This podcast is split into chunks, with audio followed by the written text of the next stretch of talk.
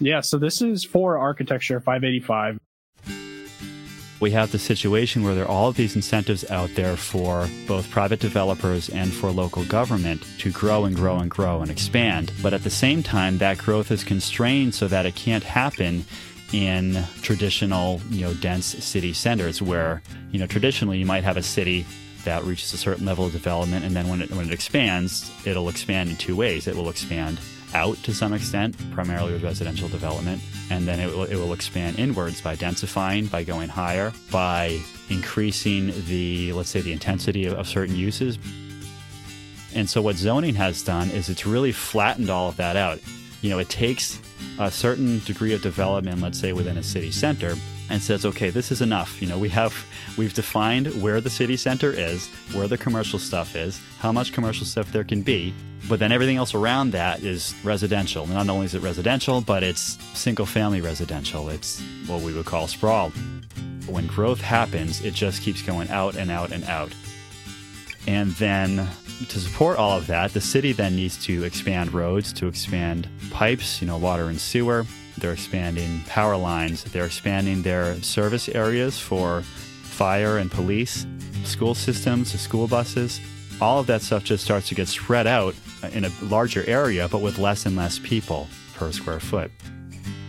To me, there are some obvious remedies there from a libertarian standpoint. So for one thing, yeah, take away all these these zoning restrictions, allow mixed use development everywhere, allow more dense types of construction everywhere. But then the other side of that, I guess the second point is that you shouldn't have government just expanding roads and sewers without the developments that it's serving uh, paying for that. At least start pricing the roads in a way that the people who are using the roads are paying for the roads and other utilities that they're using. If you start to do that, even just that simple step of just pricing things for what they cost uh, to the users, that can start to change the thinking about what should be built and where and who should be paying for it.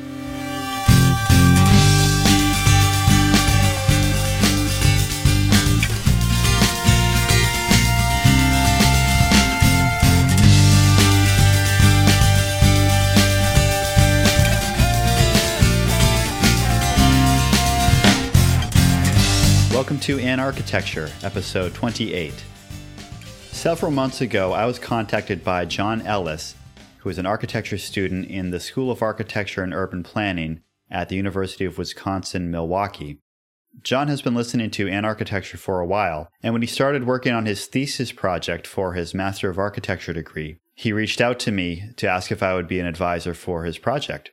So we've been going back and forth for a while. We had a long conversation a, a, few months ago as he was conceptualizing the project, and we've been emailing each other back and forth ever since then. And I have to say that seeing all of these cool little drawings he's been sending me uh, has been making me wish that I was back in architecture school. Although you'll hear later in the podcast, he talks about how little sleep he's getting, which makes me glad that I'm not. In one of his classes, he had an assignment to record a podcast. So I agreed to do an interview with him to present our way of thinking to his classmates, who apparently will be forced to listen to it. As you'll hear, John's a really bright guy, and we had a wide ranging conversation touching on many of the ideas that Joe and I have explored on our podcast in the four years that we've been doing it. As I listened back to it, I realized that this was actually a pretty good introduction for people who are discovering our podcast for the first time to get an overview of the variety of topics that we've touched on in the past. So, based on that and the fact that hopefully we've got some new listeners after my recent appearance on the Tom Woods Show talking about short term rentals, and of course the fact that this is now going to become course material for an unlucky group of architecture students, we're going to call this episode Anarchitecture 101. We want to make this an episode that we can refer people back to as a starting point for finding out what we're all about. So, before we get into the interview, I just want to take a few minutes and give a quick synopsis of a handful of our podcast episodes, which we referenced in the interview, and which I would encourage people to go back and listen to if they're interested in the subject matter. For anyone hearing this for the first time, I'll introduce myself. My name is Tim Brochu. I'm an architect living in Maine, and I co host an architecture podcast together with my identical twin brother Joe, who is an engineer living in Australia working in the energy industry, uh, specifically working on power plants. Our tagline for Anarchitecture is the built environment of a stateless society. So, our goal is to bring libertarian principles to discussions about the built environment, about urbanism, about infrastructure and community, as well as to introduce libertarians to discussions that are happening about the built environment. Our first three episodes we called our Foundation series. Episode one, we defined the built environment and talked about some different ways to think about it and some issues that come up there. In episode two, we defined libertarianism and the non aggression principle and discussed some problems that we see in the built environment that result from governmental policies and actions. And in episode three, we proposed anarchic, non governmental alternatives that start to suggest some ways to resolve some of the problems that government has created in the built environment. We start the interview in this episode with uh, a bit of a bio on me, and I talk about how I took a break from my career as an architect in 2015 to travel the world with our young family. Our episodes 6 and 7, we call our Citizen of Nowhere series, talk about that experience and we reflect on that experience as well as Joe's experiences traveling and immigrating to Australia to talk about the concept of freedom of movement. And we analyze border controls and immigration and the effects that those have had on the development of the built environment, and how certain ways of thinking about the built environment can offer some solutions to what some people view as problems with allowing more open borders. So we talk about things like, for example, expansion of housing, immigrant enclaves, and allowing for what we call sidewalk entrepreneurship, which you'll hear me talk about in my interview with John. And if you just want to hear a great travel story, episode 20 was a talk I gave at the Free Coast Festival in New Hampshire, where I talked about an experience we had in Panama where, let's just say, the infrastructure couldn't be taken for granted. And my realization from that experience about the importance of community, even within a philosophy like libertarianism, which is often thought of as individualistic. John also asked me how I got into libertarianism, which I go into in some detail here. If you want to hear more of that, check out episode 15, which was an interview I did with Danilo Cuellar of the Peaceful Anarchism podcast, which was another good overview of a lot of the ideas that we talk about on our podcast. Of course, the ubiquitous question of who will build the roads came up, which I dug into a bit here in this interview. This relates to a topic that has been really important to Joe and I in understanding a lot of the things that we talk about on the podcast, which is an understanding of public space and what that means in a libertarian society. I had the opportunity to speak two times at PorcFest, which is the Free State Project's Porcupine Freedom Festival in New Hampshire. And both of these talks were focused on this topic of public space.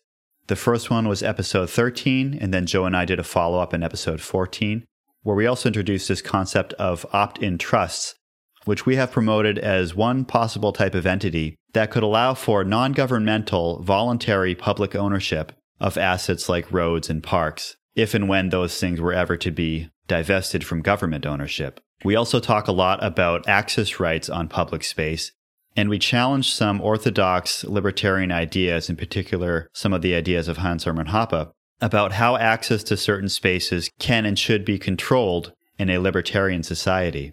Most of that criticism is in the second speech I gave, which was our episode 19, which was titled Public Space The Missing Link Between Freedom and Property.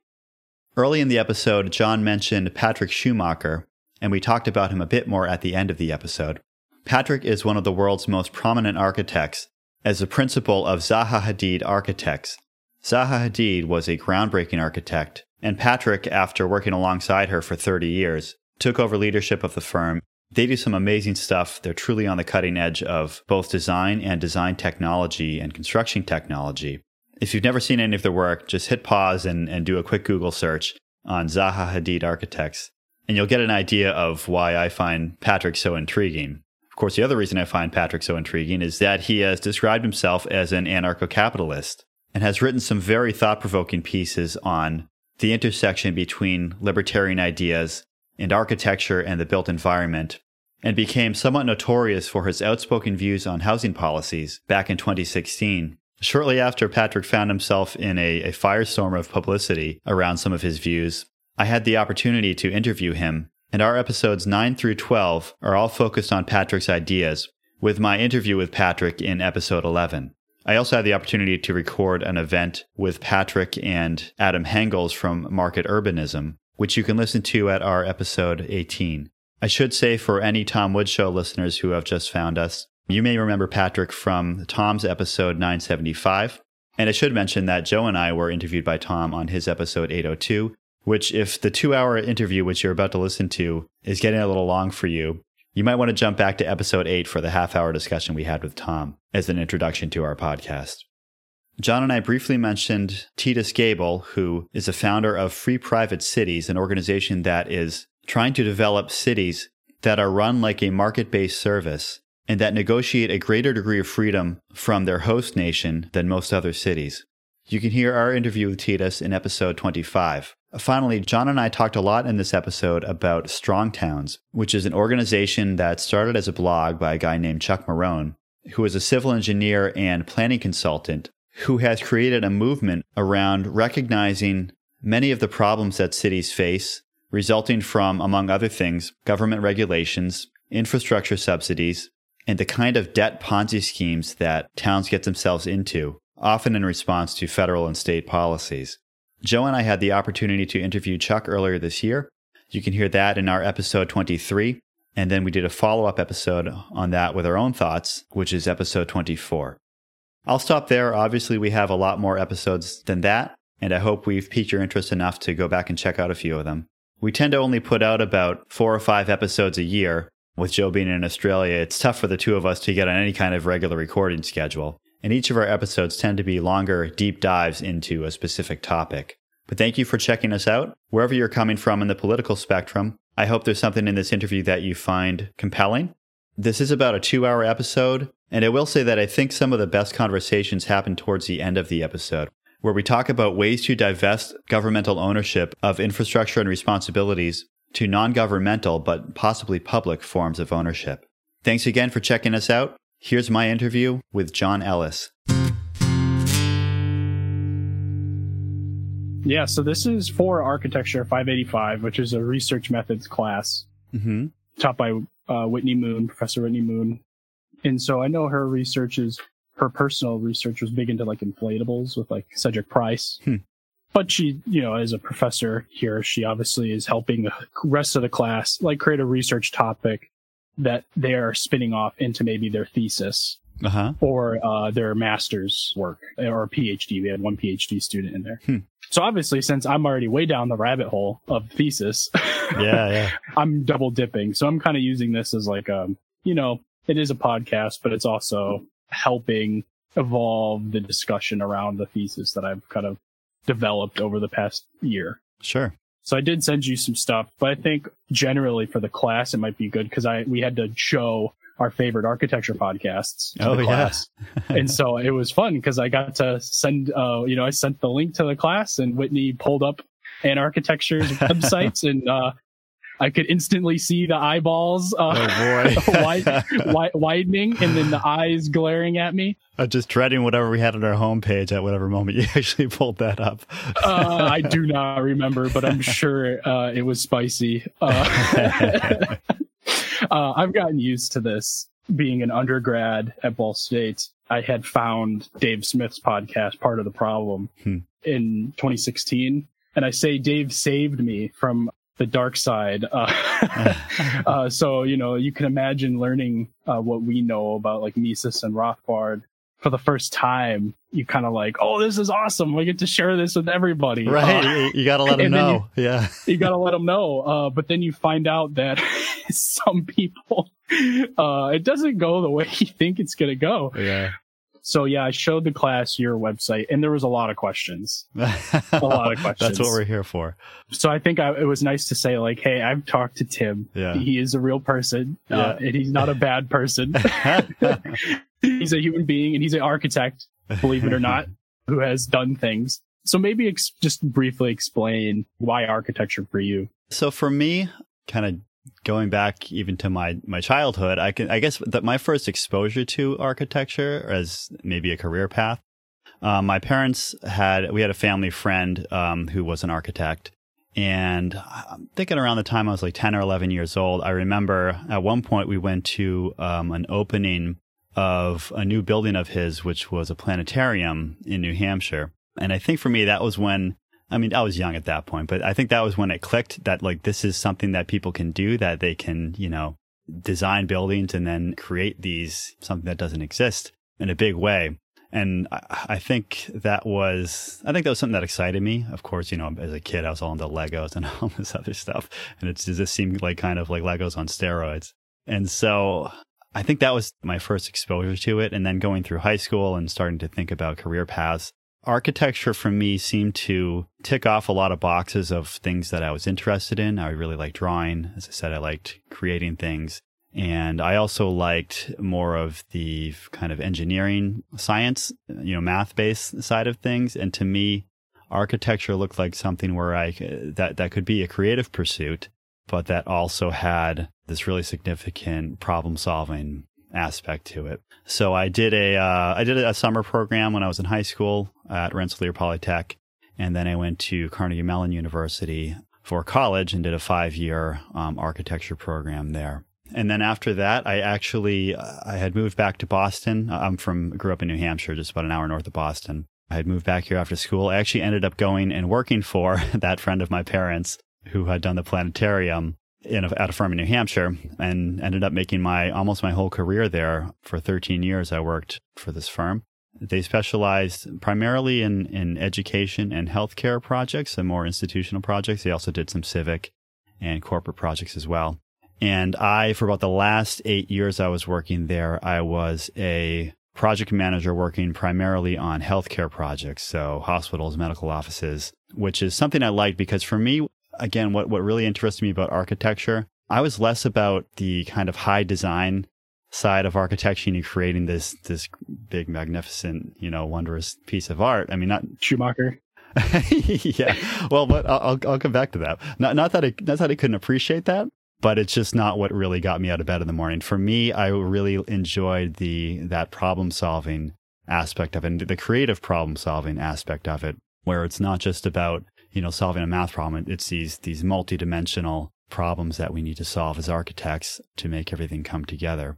So that's why, why healthcare in particular appealed to me because healthcare design, healthcare projects are very process oriented and the way that you lay out the space can have a big impact on the way that they deliver care on, on the processes that they do. And so just thinking through those projects in that way um, has been something that, that I've enjoyed.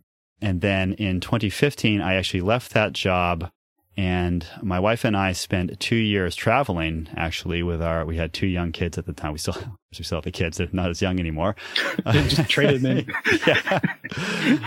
but when we left, uh, my daughter was 14 months old and my son was, was three years old. And so it was a bit of a leap of faith. But I was at that point a stay at home dad, except we weren't at home. And then my wife was able to work remotely um, in some capacity. And so we were in Europe, we were in Central America and the Caribbean. We popped around the States a little bit visiting family. And we ended up settling in Maine, where we live now, and actually uh, bought our house uh, where we live now um, during that time while we were still traveling. And then when we got back here after all that time was when I started my own practice, which is Adra Architecture LLC. That's A D R A. And now I've been, I really wanted to kind of start off small. So I've been working with residential clients, you know, mostly homeowners looking at additions and renovations, um, some new builds. But again, it's, it's this idea of working with people to really kind of solve some problem that they have, you know, in their home. It's finding a way to make their homes work for them in the way that they want them to. And I've found that there's a need for that, at least in the area where I am, that there are a lot of people who are, you know, looking to improve their homes, maybe someone, an aging couple that's thinking about doing a first floor master bedroom as an aging in place kind of suite. Lots of little things like that that people like to do on their houses. Um, so that's been fun with me. You know, I really like meeting homeowners and, and building relationships with them. And again, just finding ways to, to help them get them what they want to do on their properties. Wow. Yeah. That's a long spread out career. You got uh, all the scales there. Yeah. So I think uh, naturally, you know, someone's gonna be like, "Oh wow, like so he's just an architect, right? Like he does the path of school mm-hmm. to uh, college, right? And then you get your first job, a little bit of life experience. So, like, what is an anarchitecture then? Like, if you're saying this guy uh, has this philosophy, you know, of libertarianism, he doesn't really sound like a libertarian. You know, he's helping people. You know, I thought libertarians were supposed to be, uh, you know, leave me alone and, uh, you know, don't mess with me type. So I think this is like, um, kind of where there's like, you know, either misinformation or a stereotype out there. So like, is your interest with the Anarchitecture podcast that you do with your brother, was that spawning from things that you had always kind of been on, or was that like a, a recent development? I started getting interested in ideas of libertarianism. It was after school. I mean, I think growing up, I was always kind of politically apathetic. And if you grew up in the 90s, there was real, really no reason not to be politically apathetic. there was not much going on in the 90s that really uh, required a lot of, of uh, attention from somebody my age. Yeah. But then, of course, then 9 11 happened. I think that was kind of a wake up call for me. That was the year that I graduated school and was starting to get into the working world. So it was kind of a time where everything started getting real for me in a lot of ways. And so I started getting a little more invested in the political world, in economics. You know, I got a 401k at my at my job, and so I started uh, thinking a bit about about investments and and the economy and things like that. And was, as I was looking for sources of information about all of that stuff, there was actually a talk show radio host, um, a local guy in Manchester, New Hampshire, named Gardner Goldsmith, who had a he had a just an AM, you know, drive time radio show but he would start to bring up a lot of these these topics about libertarianism. A lot of his stuff was focused on kind of state politics in New Hampshire, but he would he would talk about some libertarian ideas and even you know talk about things like anarcho-capitalism. Which you know when you hear a word like that, you're like, okay, I have to go and I, need to go find out what that means. and I think he turned me on to um, some organizations like the Mises Institute and the Foundation for Economic Education, and some other resources out there, maybe the, Independent Institute, that had a lot of resources for people to learn about these these kind of philosophies. So I then started going down that rabbit hole of just learning about Austrian economics and learning about libertarian ideas in general. And um, I just found it really appealing. I, I thought that it was, I appreciated that, that kind of rational, logical approach to trying to come up with ideas about morality and and and the economy and just understanding how people should be interacting with each other. You know, of course, libertarians never shy away from conspiracies. And whenever you hear that, that, Natural. you know, the government is doing something big and awful, you know, it, it's kind of stimulating. And I don't go in for a lot of that stuff, but at that time, I think it's something that being able to come in and, and be able to argue, you know, uh, take the counter argument to almost any point that, that somebody else was making that interested me at the time. I was always looking for kind of outside explanations for things and, and I was never really satisfied with, you know, status quo type of, of thinking and type of, I don't know, sorts of information, let's say. yeah. And you know, again, I wouldn't, I, I don't necessarily accept like everything I would read, but I feel like I always felt like it was worthwhile to kind of read some of the most extreme views I could find on, on either side of, of any given issue. And then try to come to my own understanding of, of what I think is, is, is right or wrong about that. Yeah. So it seems like a far more, you know, reasonable approach, you know, than, than maybe some of the extremes are presented in there. So like anarchitecture though is a very interesting term. You know, when I brought that up for the first time with like my thesis advisor, Alex Timmer, you know, we started to talk about like Gordon Matta Clark and uh-huh. like uh, yeah. that, that, type of stuff. I know. I got to find a way to get that guy off off of the first page of Google when people start to yeah. search for my website.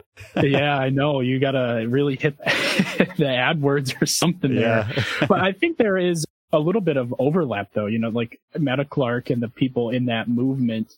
We're looking at you know society spatial and cultural implications and also economics. You know, they were concerned about some of that stuff mm-hmm. in their writing and in some of their installations, you know, very Matta Clark, right? He's making a statement by taking the chainsaw to the floor. Yeah. You know, like there's like things that they're trying to, to push there.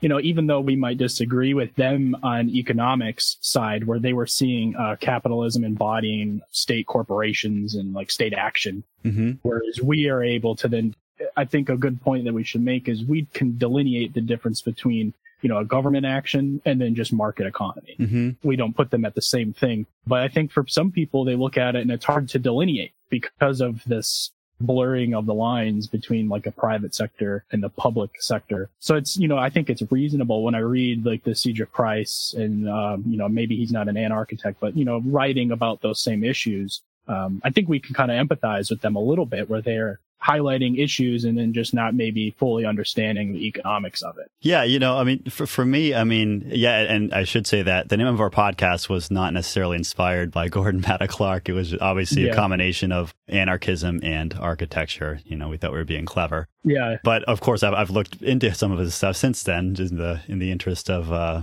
I guess, product disambiguation or whatever.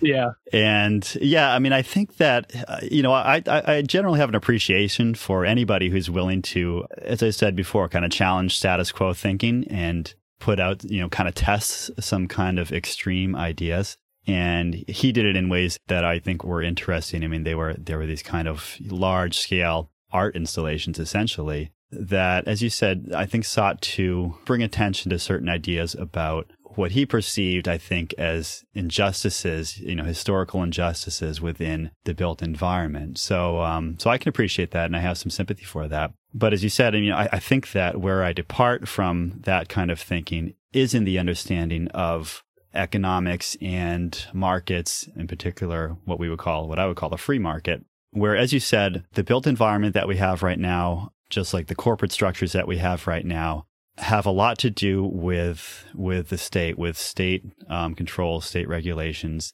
state, if you want to call it subsidies or protections for certain corporations, for certain patterns of development, for infrastructure, um, state subsidies and infrastructure. All of these things create a set of conditions that it's possible for a free market to exist in. But I don't think you can look at the world that we have right now and say, this has been a result of the free market. This is a result of capitalism. And again, I'm sympathetic to the notion that capitalism as we know it today and as it's, it's historically developed has had a lot to do with the state. It's had a lot to do with state protection and, and state privilege. However, I, I don't go so far as some maybe left anarchists in thinking that if we were able to get to some kind of a society that, that did not have a state in which all the things that government does, if those could be done by other means that don't involve, let's say, taxation and imprisonment and all these other things um, that we as libertarians see as the as the negatives of government, that if we could get to that kind of a of a society, I still think we would have things like corporations, where there would still be various forms of business organizations. There would be certain legal standards by which they could they could exist and negotiate with each other and with with other people. More the, along the lines of what might be called like traditional common law kind of development mm. of law where, where law is developed kind of organically over time through a, a, whole series of various cases that form a body of case law and then that gets at some point codified into various forms. You know all of that can still happen without the type of organization that we know of today as as the government or the state so again, so I I have some sympathies for what I would call maybe left anarchists, which is kind of where I put Matta Clark, Gordon, yeah. Matta Clark, and those guys. But I think that we can do a lot better than that as anarchists in understanding the positive things that can come out of removing the state from all of the functions that it involves itself in today to me, those guys were just like throwing a Molotov cocktail, right?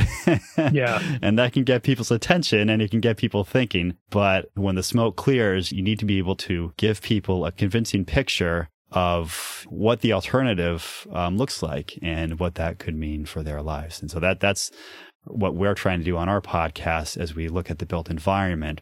You know, it's about how to, uh, how could all this stuff happen um, without relying on government, without taxation, without the kind of zoning regulations that we have today. How can cities develop more organically, um, and more kind of bottom up processes? And when I say organically, I mean, uh, again, those are all market processes, I believe, that inform more organic patterns of growth than what we have in kind of zoned, planned developments that we're all familiar with. Yeah, but Tim, who would build the roads? oh boy. Yeah, I know. Uh, go ahead. I ahead. love you know Eric July. Uh, mm-hmm. Are you familiar with him? Yeah. I love his little bit he did on Twitter of the, the roads uh, thing. That's just like inside joking there. Um, that, that's um, all we um, ever do, as libertarians. yeah, I know. we're, we're very entertaining to or to ourselves. Yeah, we're great at ourselves. It's like, oh, you know, every volume that uh, Hoppe or Rothbard wrote or Walter Block, it's like, darn, we forgot about the roads. right. The whole whole ideology defeated. well, I should say, can I comment on that? Yeah, please. because, you know, it's become this kind of canard, like, oh, who will build the roads? And it's like this big joke for libertarians because we think that we all, we all know the answer to who will build the roads. It's like, well, the roads will get built just like bread gets baked and just like, you know, shoes get made and just like all these other things happen. But I think that's actually an oversimplification and something that we've been a kind of, you know, theory that Joe and I have been trying to develop on our podcast is an understanding of public space within uh, potentially a, a, you know a stateless society. So again, if if the state doesn't own the roads, then who does? And the, the question is, first of all, who you know who will build new roads? That's actually not that hard to answer. But the bigger question is, what happens to the existing roads, you know, and the and the sewer systems and, and all this other infrastructure, which are now state owned, that need to find a home and need to find somebody else to own them.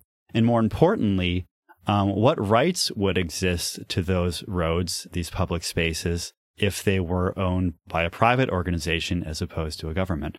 And so what we've argued, which I think is a little bit different than what, what most other libertarians have argued, is that if you take something like a public road, if the lightning bolt hit City Hall tomorrow and everybody said, you know what, we just realized that, you know, we shouldn't be, be taxing people to, to pay for these roads and we shouldn't be doing all of the stuff that we're doing let's divest ourselves of these roads and and find somebody else to to own them. You can go through a whole number of scenarios of what should they do with the roads. You know, should they be auctioned off? Should you just allow somebody to come in and, as libertarians would say, to homestead the road? So if somebody comes in and starts actually taking care of the road on their own, then they might acquire some rights over the road. There's all these different kind of scenarios you can come up with there. We've argued a couple things. The first is that what we see as public roads, and let's, when I say public here now, I'm not talking about government. I'm talking about rights of way where, where anybody has access. If you think about unowned space, right? Just if there's an open field somewhere that nobody owns, somebody walks across it, they don't know that field. You know, walking across it doesn't, isn't homesteading, doesn't grant them ownership of that field, but they do start to create a pattern of use. And if they're walking back and forth every day, and if, if more people are going back and forth, over time, this pathway starts to have a quality where its persistent use of that pathway should be respected. You know, there's no one person who, who might own that pathway, but a public access right has been established. And so if somebody then comes in and decides they're going to pave that and start to charge people to use the road, I think there's some justification for charging people to use the improvements on that right of way. But I don't think that person would have the right to evict people from that right of way because it's been it's already been established as a public right of way. All right, so that so that's my our, my kind of theoretical you know inside libertarianism formulation of this right the public mm-hmm. right to public access on public roads. So then the question is with government roads, if those became let's say privately owned, what should happen? We have argued that if government roads are privatized, or we actually don't like the word privatized because it gets confusing when you're talking about public space being privatized, but it's still public. Mm. so we use we use the word divest. You know, if they mm. divest mm. ownership of these things, or we've actually come up with our own word, which is destatalize. In other words, you extract the state from ownership and, and management of these things. So what could happen? So for, for, one thing, we would suggest that access should still be public. You should still allow public access. That there is an argument for allowing whoever does become the owner um, to charge fees for use of that road because if people are driving their cars on it, there is going to be maintenance. There's going to be, you know, improvements that need to be made, security that needs to be provided, insurance, adjudication of any, of any offenses that happen on the road. So there are expenses with, with use of that public way. And so if somebody is taking over ownership of that, they have the right to try to reclaim some of those expenses. But we don't think they would have the right to ultimately evict somebody. There can be other means to get paid, basically. So that's the long answer to who will build the roads. yeah. Well, I think it brings in a good a good segue into maybe some things that have influenced myself all through architecture school and you and your brother would be like Jim's Kunstler and then spawning into uh, uh, you know, Chuck Marohn of Strong Towns. Hmm, yeah. Where I, you know, right, they've done, I think, pointing out an excellent job about the deficiencies in the current system, right? Like they, I think the uh, J- James Kunstler's book, you know, the geography of nowhere, really paints this picture that, yeah, wow, the suburban experiment, car-based development of highways and mass amounts of government-owned roads is a huge experiment. And because we've just been, you know, I was born in '94 right? So this is the only world I've known, right? So it's, it just becomes like, oh, wait, you actually have to step 10, you have to take, you know, 50 steps back, helicopter view and realize how absurd it is. Hmm. And then someone's like, well, it's not absurd, right? We pay with that through taxes. But then you can really go in and you see people like Chuck Marohn who have finally realized after a 20 year career plus as an engineer that no, they're not actually being paid for by your taxes. They're barely being paid for. If anything, they're still a debt liability and it's just paying down the debt of a different development down the road. Right. So I, th- I think, you know, it's obviously a very deep problem, but there's people that have written well on it. So I think a good thing for like a segue off of this, right? Like with the libertarian aspect, is it something that, uh, regardless if people want to buy in, right, to libertarianism or, you know, like this movement of destatalizing, is you actually still have to let your state know, right, your city government know the problem that they're in. hmm So Chuck wrote about the growth Ponzi scheme. And you guys are lucky enough to interview Chuck, what, like a month ago now? Yeah. It was like Yeah. in October, two months ago. I just recently re-listened to that, and I think that it was a pretty successful interview. I could see you guys kept Chuck on his toes a little bit there. You know, like you didn't let him. You know, it definitely wasn't like a regurgitated uh, presentation. You guys were actively engaging him in different questions from our point of view, whereas he's still trying to just say like, all right, you know, accepting the main, the status quo, you still have to acknowledge the assets and liabilities that you have and the unfortunate thing is we consider still roads, you know, assets when they're actually a liability. Infrastructure is a liability. Yeah, I wanted to say one kind of general statement, then I, and then I'll talk about strong towns and, and, and Chuck. The general thought is that these ideas of libertarianism, at least for me, what really kind of engaged me in them initially was the kind of philosophical moral claims, right? That it's wrong for someone to initiate force against somebody else. And therefore, it's also wrong for a group of people to initiate force against somebody else. And so when you look at what government does, taxation, if you don't pay your taxes, eventually they're going to put you in jail. And, and if, you know, God forbid you resist that, worse things can happen. So that's uh, for anybody who's listening to these ideas for the first time. That's kind of where we're coming from is that, that initial, what we call the non-aggression principle is this idea that we look at the initiation of force by anybody as something that's morally wrong. And then we take from there, we say, okay, so from based on that, what can we then understand about our interactions with each other and about an organization called the government, which really differs from every other organization in that it's the only type of organization which is granted legitimate authority to initiate force against people without their consent. And there's a lot we could unpack there, but we, we, we won't go into all Yeah. that now. We actually, our, our first three episodes of our podcast, we really kind of Yeah. dug into that and spelled it out. So um, I would encourage anyone to check those out if they like. Yeah. That's uh, one thing that I was pointing out to people when we were doing these podcasts is like there's ways you can spin off and kind of like touch on something. And then I definitely want people to, if they're interested, to refer to those foundation series. You know, I didn't want to like double dip too much into things you guys have already covered. Sure. but I think it's good to like mention it because it does go into, um, you know, I I think it informs a lot of the subliminal instincts that strong towns might have, right? Where they realize that the status quo isn't working. Yeah, that's the thing. I mean, we start with this kind of philosophical, you know, almost moral idea and statement about how the world should work. But what we find is that kind of serendipitously that when we start to apply that to the way that things are done out in the world, that often we actually get better results from a, let's say, utilitarian standpoint, that, that the practical application of these ideas can often produce better results than what is being done under various, you know, forms of, of statism and of government actions and government regulations and government subsidies and all this other stuff. And so I think with strong towns, you mentioned that we were kind of challenging Chuck a little bit in the interview. And I think that we were, for me, it was, I mean, we, we love strong towns. I think Chuck is great. I was able to meet him. The reason we got, we got a chance to interview him is I, I met him at an event um, near where I live earlier this year. And we just think they're fantastic, but they're not expressly, they're not expressly libertarian. I think in our interview with him, we were trying to, to push Chuck a little bit to see if we could see how much of that we could suss out of him. Is kind of, I think he does have a libertarian streak in him. I know that he has, he has studied like the Austrian economists and he has a, a good understanding, I I think a pretty good understanding of of libertarian thought. But in general, he, he doesn't really promote political views through strong towns. And that's one thing that we, we like about talking about issues in the built environment is that oftentimes they're not things that are like left versus right type of issues right? I mean, there's some stuff like maybe certain things about housing policy that people on the left have have certain things they want to promote, and people on the right have other things. And of course, as libertarians, we have our, we have our own approaches. We don't identify specifically with either the right or the left.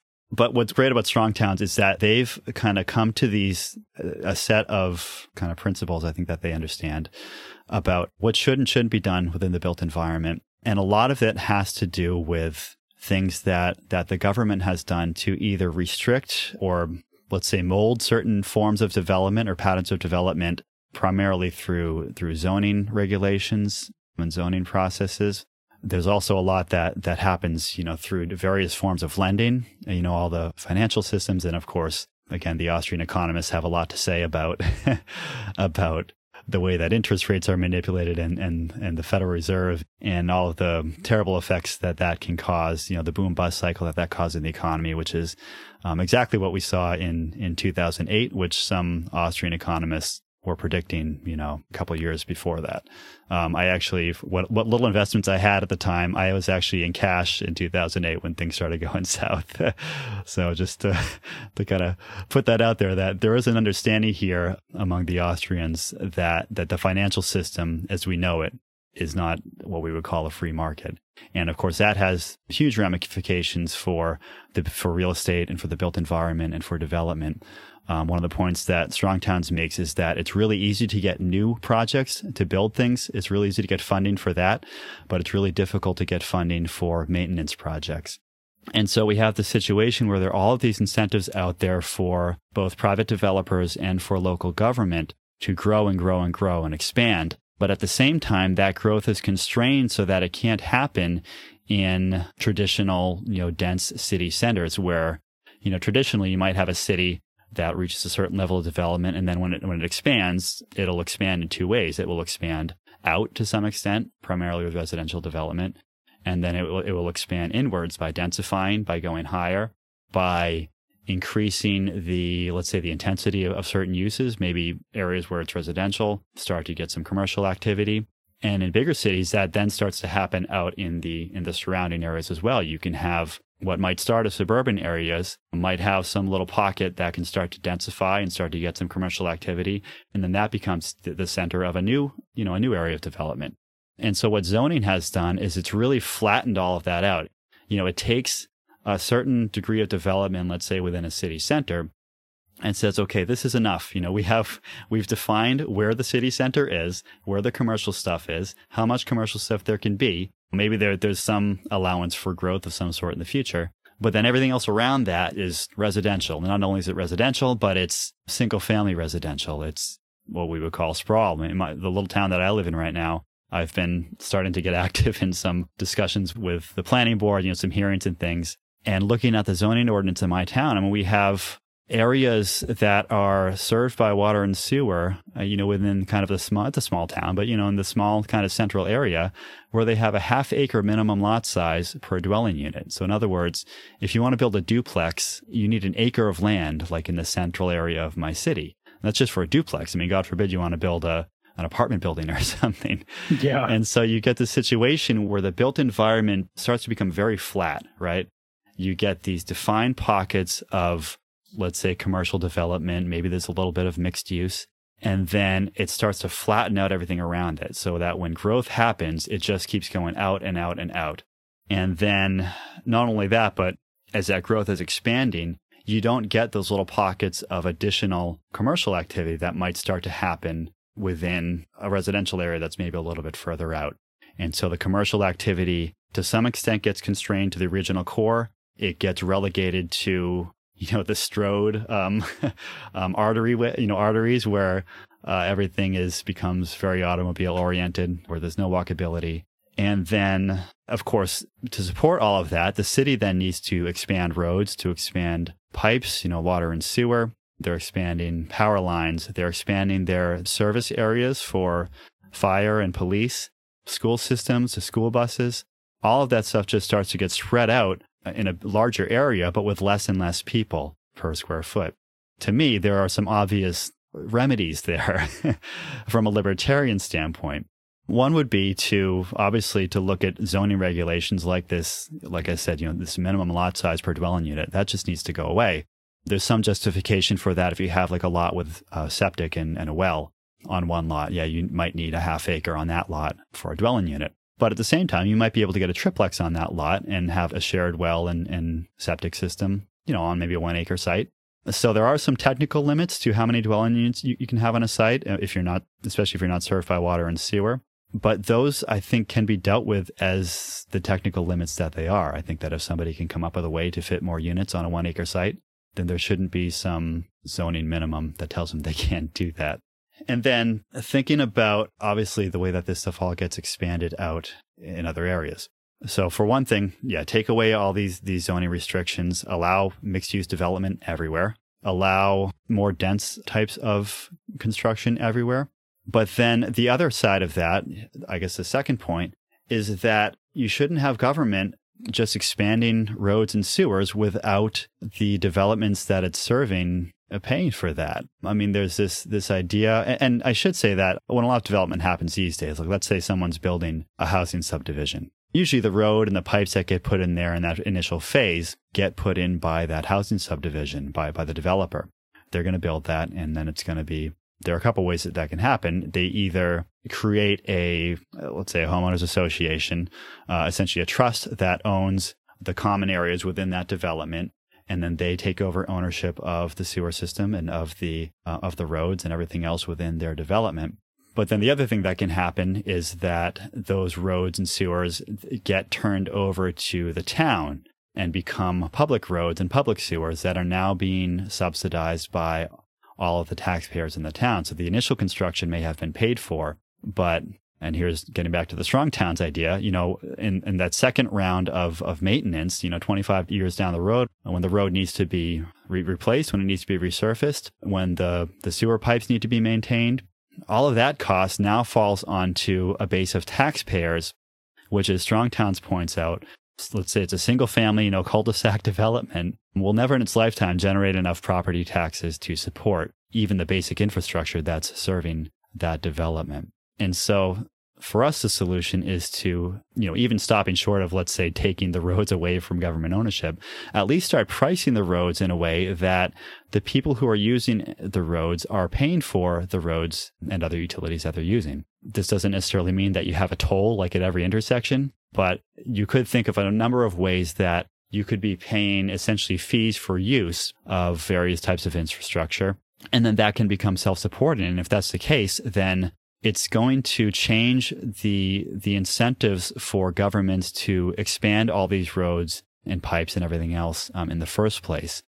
So that if a road expansion, the utility expansion needs to be funded by the actual, let's say, users, people who are paying for it, who are willing to pay for it, and who find value in it, then I think that's going to change, for one thing, the extents of these systems, you know, the extents of the roads and the extents of the utility systems.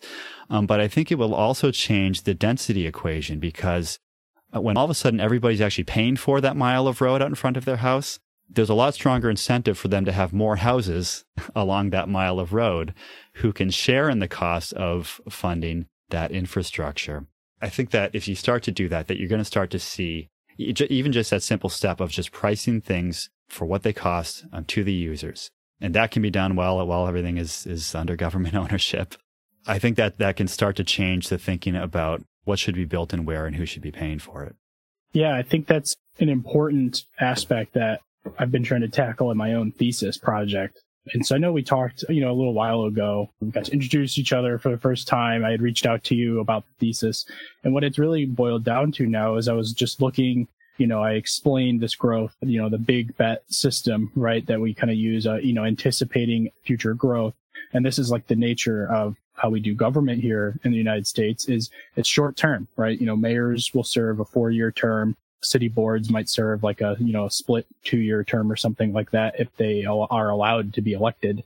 In some, you know, sometimes it's like an appointed position depending on the municipality. I know in my hometown, of Zion, uh, you know, like the boards kind of rotate around and whatnot. And then the mayor is a four year thing. But you know, it's short term. There's no incentive to look at okay, how are we going to now pay for what we just built? It's saying, all right, hey, look, community, we just built this uh, baseball stadium. Isn't this awesome? You know, we're doing a good job. We got a, a new baseball stadium, but no one ever asked, oh, do you even own the road where you built that? Or like, do you even own the land? You know, like there's no like foresight where you get with private investment where you want to ensure like, can I afford my house? Can I afford what I've just purchased? Can I afford uh, this new, re- you know, investment, this new commercial property? So I think there's, um, you know, just pointing out the pricing of things is really important. And so what I've kind of zeroed in on is parking, you know, and hmm. looking at how the parking space is a standard metric, right? Like if the engineers have been doing what they've been supposed to be doing and specking them to the standard lot size, there's actually acres, acres of land available that is underutilized.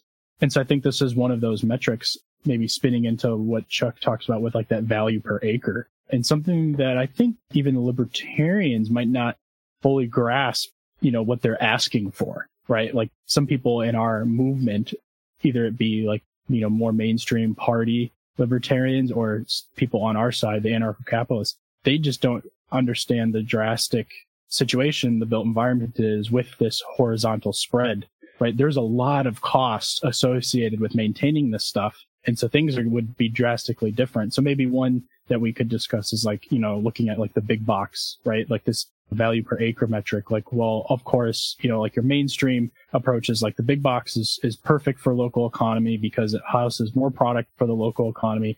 Prices are a little bit lower. And so it houses everything you need in one location. And then if it doesn't, if it's not at the Walmart or the Target store, well, you just drive down to the next lot, which is the Home Depot and you get what you need there. This type of development is clearly market approached, right? Because people are uh, buying what they want. But there's an, I think there's an inherent flaw in that, you know, that is either reflected in the value per acre metric or the hidden subsidies. Yeah, I mean, I think that uh, I'll say off the bat that I'm not as, as dark on big box development per se as some people are, but you know, just just as, as kind of an like a, a, an aesthetic, like oh, you know, Walmart is evil, that that that kind of stuff. I mean, yeah. I have my, you know, I, I don't go to Walmart much, and I know that there are, you know, I think there are some fair arguments there, but it's not something that, that I that I, I worry a lot about. But I do think that, as you said, that what makes these type this type of big box development possible is that these cities are providing all kinds of, of subsidies to bring these things in, whether they're kind of explicit or implicit. I think when we were talking to Chuck, he mentioned this project he had done at one point as an engineer. You know, it was for for Home Depot. He said it was you know the building was was super cheap for them to put the building up, but then that it was let's say it was like a million dollar building that Home Depot was building, but the cost of the infrastructure that the town was extending out to that building was like a million dollars. you know, and that was a town expense. And the town wanted to do that because look, we're bringing Home Depot into our town. And this is the thing that's going to, that's going to save our town. It's going to generate jobs and it's going to generate economic activity and, and all of this stuff. And I think that that does become a rationale for cities to be like seeking out that kind of development. But really, you know, I, I think the big box phenomenon it's really just the it's the end result of, of everything we were, I was just talking about where between the let's say zoning requirements you mentioned parking all these off-street parking requirements. When you have the situation where everything just gets more and more and more spread out then everybody has to have a car. You know if, if you're going anywhere you're getting in your car. So you might as well go to some place where it's convenient to park your car where you can go in and get everything you need and get back into your car and bring it home you know, which is very different than, let's say, maybe a European model. And of course, they have some of this in Europe as well now too. But let's say that that traditional European model, where again, as we spent time traveling, we a lot of places we stayed, we didn't have a car. We were staying in some cities, and we would just walk out pretty much every day. You go to the grocery store and you get a little bit of what you need for dinner that night, and you come back, and that's kind of how you manage your day and how you get the things that you need. Is you're just you know, you're on foot, you're walking around. Uh, for me, I was always dragging two kids behind me um, as we're as I'm hauling, you know, hauling groceries home on foot. It's always fun. And so, you know, this kind of thing can be done, but in the kind of development that has been subsidized and regulated into existence here in, in, in America, that that suburban experiment, as you said, that becomes impossible. I mean, there's if you do live in a place where you can walk within I don't know, half mile of your house and get everything you need for your groceries and everything else you're probably paying a lot in, in rent or you know, you're probably living in, in some apartment in a center city area. We just don't build things that way anymore. And you know, part of that, I, I'm putting a lot of this on the the regulations and the subsidies. To some extent, I think that a more automobile oriented pattern of development was probably uh, inevitable in the 20th century. Once the car was invented, and again, I, am someone who's not necessarily as as dark on on automobiles as some people in the in the urbanist. Yeah, James Kunstler's. Uh... yeah, yeah, exactly, exactly. like like like I, I, like James Jim Kunstler, but some of that stuff I just don't go as far down that road as him. Um, I think that that automobiles have done a lot for advancing individual freedom, let's say, individual liberty, for allowing people to access more opportunities, more economic opportunities, and I guess that that is what it is. You know, so automobiles they're, they're here to stay. Um, they do have some benefits there are some problems associated with them. But I think there was still an opportunity to have a more of a traditional development pattern in a lot of places where that's just, that was really just made impossible. I guess my, my note of optimism here is that I think it's still possible to bring that back over time. I think that if we start to get rid of, if we start to get rid of all of these single family zoning type of requirements, if we start to price roads and infrastructure and services appropriately for uh, based on on who's actually using them. I think that that can start to create a set of in- incentives within the built environment where you can start to have value discovery in places where where some of these things don't exist right now. So I think you can start to have some neighborhood where maybe somebody opens up a, a barbershop out of their house, right? and then maybe that becomes successful and then they start to build the front of their house, you know, out to the street. And now they have a little shop front out in front of their house. Maybe a couple of the neighbors do the same thing. You know, somebody comes in and, and puts in a little cafe. Someone else comes in and they, they open up a little convenience store, some kind of little shop. Maybe the neighborhood starts to grow in value. They decide they're going to start to, to make their residential buildings a little bit bigger. Maybe they start to densify. You know, they, they take if there's a gap between two buildings and maybe they infill that with another building. That's somebody else's house. Maybe the buildings start to get built up into, you know, two or three floor apartment buildings. Now you have shops kind of out to the front of the building coming out to the street. Over time, maybe some of those get replaced with maybe brick buildings. You know, maybe they're maybe the the older residential buildings aren't quite cutting in, and they have they're able to support more dense occupancy there. They start to do more more permanent buildings, and this densification starts to happen all up and down the street. You start to have much more mixed use development. You start to have businesses along the street front. You start to have walkability between different amenities. And, you know, at the end of the day, you end up with something that looks like Somerville, Massachusetts, which is uh, where, where I used to live. And if you drive around the streets of Somerville, uh, you actually can see this pattern in the way that it's been developed. You have these kind of main street areas where you look and there, there are some, some, you know, shop fronts lined up along the street, maybe some little like one story brick storefronts lined up along, let's say Broadway in, in Somerville. And then you look behind them and there's like a gable end, you know, triple decker wood framed apartment building that at one time was probably a house and at some point got converted into apartments. And then they built a shop front out to the front. And you can kind of see this history of how these neighborhoods became these dense mixed use walkable places, which of course all the new urbanists are, are trying to build from scratch, right? I think that that kind of thing has happened in the past. I think that it, it's a natural kind of way for the the built environment to be developed, and I think it's something that should be allowed in the future. Um, and if it is, I think that I think that it's possible to start to get back to more of a traditional pattern of development in more places than we could even imagine having them now. Yeah, I think this is something I always get. One of my thesis uh, committee advisors, uh, his name's Brian Shermer. He always says like, and I think recently he started to realize he's like, oh yeah, you're going for like this nostalgia thing, and I'm like, no, like I'm not nostalgic for a past that I never lived in, yeah. right? Like again, I always remind him, I'm like Brian, I was born in 1994. Like I don't have a nostalgia for any of this. You know, I have a nostalgia, if anything, maybe of like a different civic nature, right? You know, where maybe we would solve our problems as human beings and not try to push it off to a government, right, to solve the problems maybe that's what I'm nostalgic for. But I think in the built environment and as an architect and someone who looks around and sees, I have seen friends, you know, go from school to the workforce. And then, uh, even some of my coworkers at the current firm I'm at, where it's like, okay, you can see they've just kind of like accepted the jive of day to day. They might not be totally happy with what they're designing, uh, but you know, they need a paycheck, right? And so they're just going to do what the work that comes across. And I'm seeing, well, wait a minute, like traditional development patterns provided immense opportunity, right? Like there was so much to be done, uh, you know, to maintain these buildings, to uh, adapt, right? This is like a word that I think is just lost from like American development patterns, right? Everything is built to a finished state, you know, set so much in zoning code. It's like you look at a traditional sprawled uh, suburb development, you know, and the buildings have that weird gap between them, right? You know, maybe it's like uh, 50 feet between each, you know, where you would have your picket fence running between them. The initial design is so constrained that the problem solving of trying to, you know, how can this thing adapt? And you look at it and like that suburb can adapt. There is no adaptability built into its un- unit of, of development, you know, so like lot size is really important.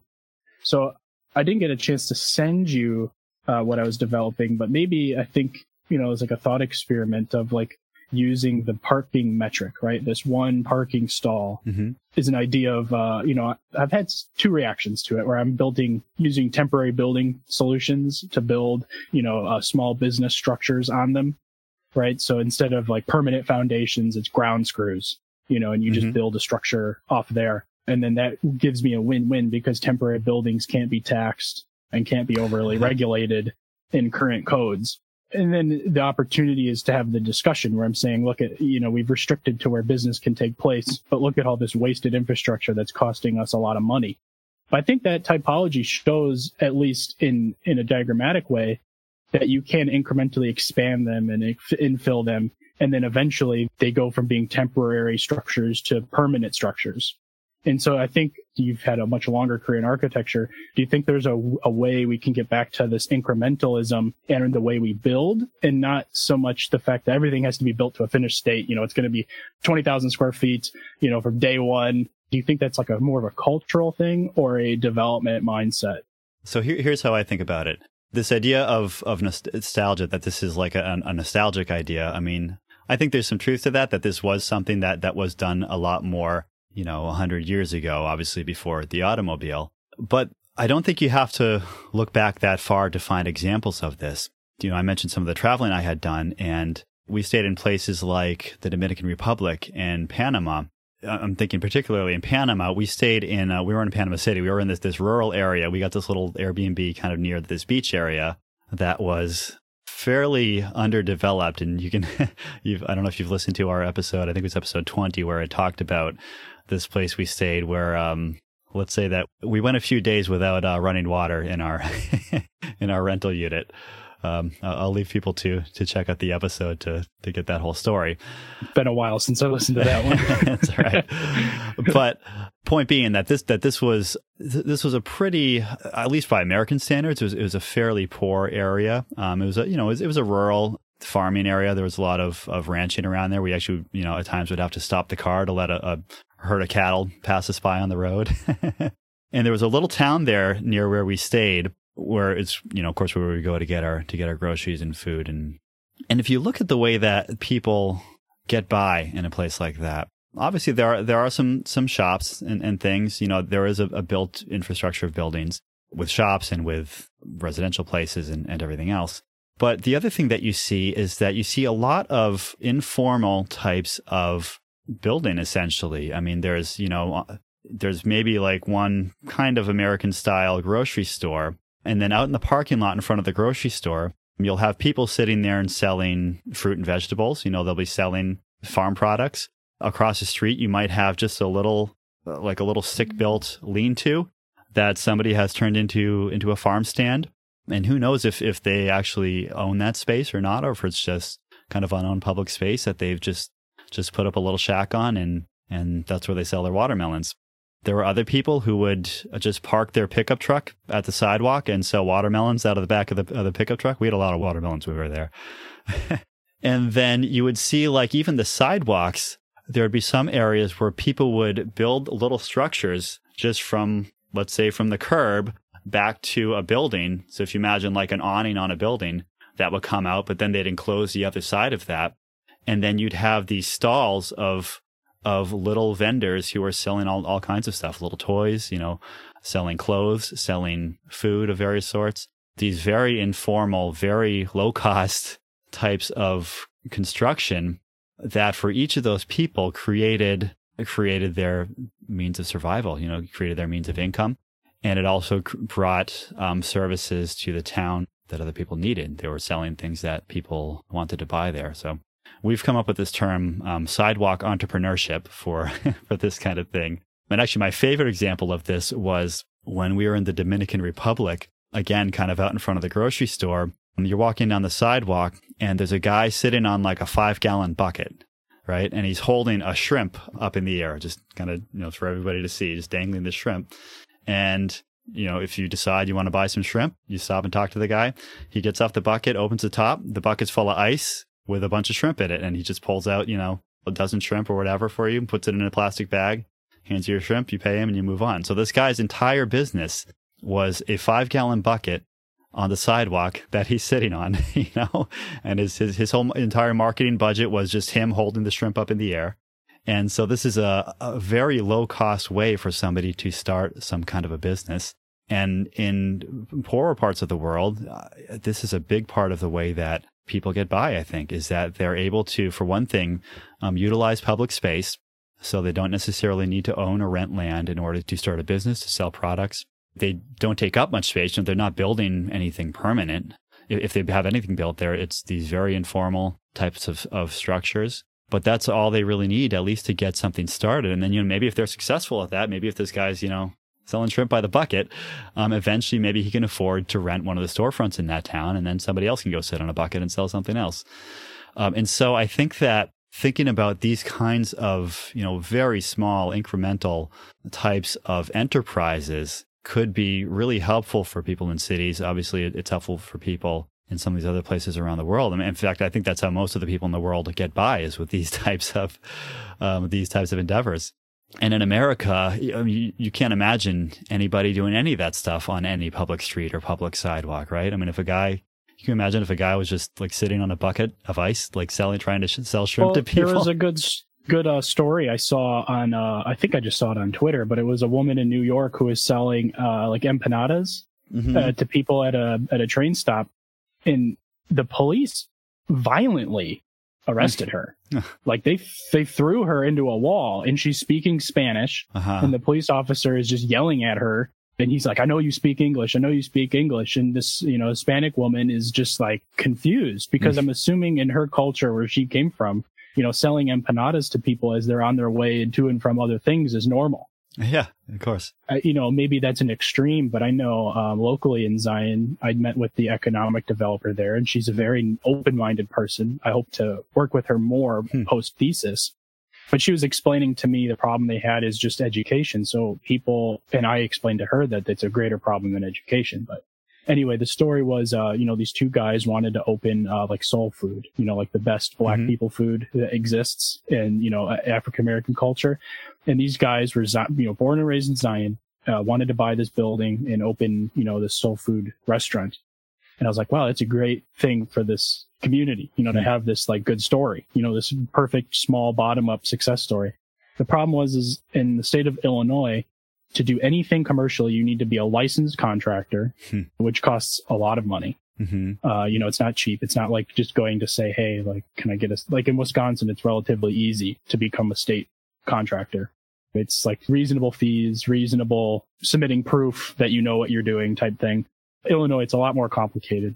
And then they also need to have the building approved, having like a, you know, someone from the state come in and check the building, which has a fee associated with it. And then since the building had been sitting vacant for six months, there's a rule in the state law that says it needs to be brought up to modern ADA code. Mm-hmm, mm-hmm. The building, I checked the building tax records. The building was built in 1930. Mm-hmm. There was no modern ADA code in 1930. Right. Uh, so these guys, I think, had uh, an upstart cost of, you know, like 20 grand, you know, mm-hmm. $20,000. But almost all of their budget would have been consumed in fees. Yeah. right? Just paying the fees. So they didn't have any money to do the ADA bathroom, to do anything. So I proposed just off the cuff with her, why don't you do a rolling deadline? Uh huh. You know, like, why don't you allow that business to open? Yeah. And allow them time to accrue capital, right? Because we don't even mm. know if the, the business is going to be successful. Yeah. Yeah. And so I think that's a little bit of what I'm doing with my thesis is trying to lower that barrier of entry for these more impromptu entrepreneurial things. Cause I really looked at it. I was like, is what I'm doing feasible, right? Is like providing like this platform for people to purchase a low cost, essentially shack, right? You know, if you kind of think the strong towns, the Muskegon, Michigan, they did this, you know, the city built these little mini sheds essentially, you know, they call them shatlets or whatever. Hmm you know, and they allow people to open up small business in them. And some of them have been so successful that people went and bought a commercial front property. And I was looking at it and I was like, man, in so many small towns, you're talking about tens of thousands of dollars just to afford the back taxes on the property to even start to consider purchasing the empty storefront. Yeah. There's so many things that they do to restrict an individual for starting their sidewalk entrepreneurship but if a big developer comes in and says, Hey, we see you got a lot of empty land near the highway exit. Can we build this, you know, development? It almost seems like cities are incentivized to, you know, do whatever it takes to get that development, right? Like, right. you know, Amazon shops around for the lowest taxes or whatever.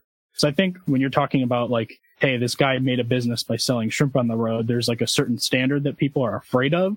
But I think they forget to realize that you're not saying let's take the guy who's selling shrimp in the Dominican Republic and bring him here. You're saying your neighbor might have a business that they like and mm-hmm. they would like to start it. Right. So it's, I think that's a little bit of the fear that I've been trying to talk with community people is getting over it. Like having your neighbor start a business isn't going to drastically change your built environment, right? Like, like it's not like you're all of a sudden going to have, you know, like bums on the street wandering around and selling things it's like we're just trying to provide a way to have a local economy. Yeah, and I think there are some things going on nowadays where where these things are starting to be uh, appreciated. Let's say I'm thinking like like in my town here, there's a little our little down we have a nice little small but but really nice little downtown area, and there's like this one row of buildings that's kind of offices and some shops on the lower level, and behind it there's a little bit of parking and a row of garages. This was you know this is an old I don't know how old the building is, but probably at least 100 years old and these old garages behind the building. And some guys come in and he's taken over two of the garage bays and he runs a bike shop out of it. And so he's he's fixing people's bikes, he's selling bikes out of these these little just garage bays in the, this parking lot behind behind this other building. And so I, I love seeing stuff like that. In any town, you can go around and find some little example like that where somebody's found some kind of forgotten space and found a way to make a use out of it. And then the other example is the I don't know what it's like out where you are, but around um, New England and I think a lot of cities, there's been this explosion in food trucks, which is really a, along the same lines as everything we've been talking about here. That it's it's a low cost way for somebody to get a business up and running. And in fact, as I mentioned when I lived down in Somerville, we live um, up the street from the, there's this one business that started as a food truck, and they actually opened up a, a shop front kind of near where we were they were selling so much stuff out of the food truck that they needed more space to prepare all the food that they would then sell out of the food truck essentially. So they opened the shop front. That became really their commercial kitchen. Um, and then they, they were able to, you know, you could go and buy, go get a sandwich there or whatever from the, the storefront. But then that was also supporting their food truck business. And then I think they did catering and some other things too. So again, that it's this example of how you let people start with something small, like just parking a food truck in a city parking spot and then they can start to build that wealth. I, your, I think your idea was great with the restaurant in your town of, of allowing them kind of a rolling, a rolling start on um, making some of the improvements. Although I will say with the ADA, that's a challenging thing because it's it's a federal, yeah, a federal regulation. But you know, it's a great idea. Yeah, I was saying with the ADA, like I understand it's a federal regulation, but you know they still require a lot of local participation to enforce this. Well, the problem, not, not that it's a problem, and I think they're, you know, but, but but the issue with the ADA is that if someone were to build something that wasn't built to the ADA standards that they were required to, then basically somebody could sue them, so they would be at risk yeah. of whether or not the town enforce anything. Somebody could come in and say, "You're not providing accessibility to your building. Yeah. That's discrimination. And then, you know, they've got a whole bunch of problems on there. Lots, lots of problems. I think the problem with it too is, you know, I, I had like a little impromptu like city community meeting with like five people that were interested in hearing what I had to say. And I made it pri like a, just at a, a coffee shop in Zion. And I think what they got was, is there's good and bad intentions, right? Like you can have like the outside developer who gets special treatment from the city. But then it's like, I don't think those two guys are trying to reopen that building to like discriminate against someone with a ADA accessible wheelchair, right? Like their intention isn't to say, we don't want you here, but you know, the code has done everything it can to make it as incredibly difficult for them to even open. It's like a thing where yes, they can be sued. And is there a way for the city to post saying like, you know, and she had this idea. It's like, hey, well, we could post something saying like their ADA is in review. Yeah. And that way the city has huh. kind of come in as a shield a little bit. Yeah, that that could be. Yeah, I mean, I, yeah, you're right. I mean, I'm sure there's there's probably some way that they could sort that out. But I guess my my point is that some of these things aren't just the city's like decision to make, unfortunately. Yeah. when it comes to something like that, but um, but yeah, I mean, the, you know, the, again, this idea of trying to remove all of these artificial costs from the very smallest types of businesses from starting, right? I mean, you can you can put any kind of reg- if you want to regulate Walmart, right? You can put any kind of regulations out there to to manage, you know, retail and manage businesses and manage parking and whatever else, right? And Walmart's going to take that in stride. Like, you know, that that's not going to be a problem for Walmart. In fact, what you often see is you'll see like big corporations will actually be in support of various types of restrictions on their own industry. Yeah, Walmart loves a $15 minimum wage fight. Right, because it makes yeah. it so much harder for any competitors to come up and to come up and compete with them. But in the meantime, of course, that just kills the ability of, of anybody much lower down on, that, on those economic rungs to just get a get a foot on the ladder and start building something, you know, however small they're starting. Yeah, that is um something that I've been constantly trying to tackle. You know, there's different fears associated with some of this stuff. You know, I know you just did your great episode on the 11 fears of uh, uh, renting. Short term rentals. Yeah. Yeah. Short term renting. Uh, I think I might have to do uh, maybe like a spin off of like fears of, uh, you know, like the food truck stuff. Yeah. But they're incredibly profitable. I looked at a blog. A guy had in um, Minneapolis bought five of those like beer cart things, you know, where people bike on them and like they do like the party. Have you seen those at all? Oh yeah, yeah, yeah, yeah. They're really popular in Wisconsin and Chicago and stuff. Uh, you know, where you, you, I see them even on the river. He said he only cost him like $125 in maintenance a month.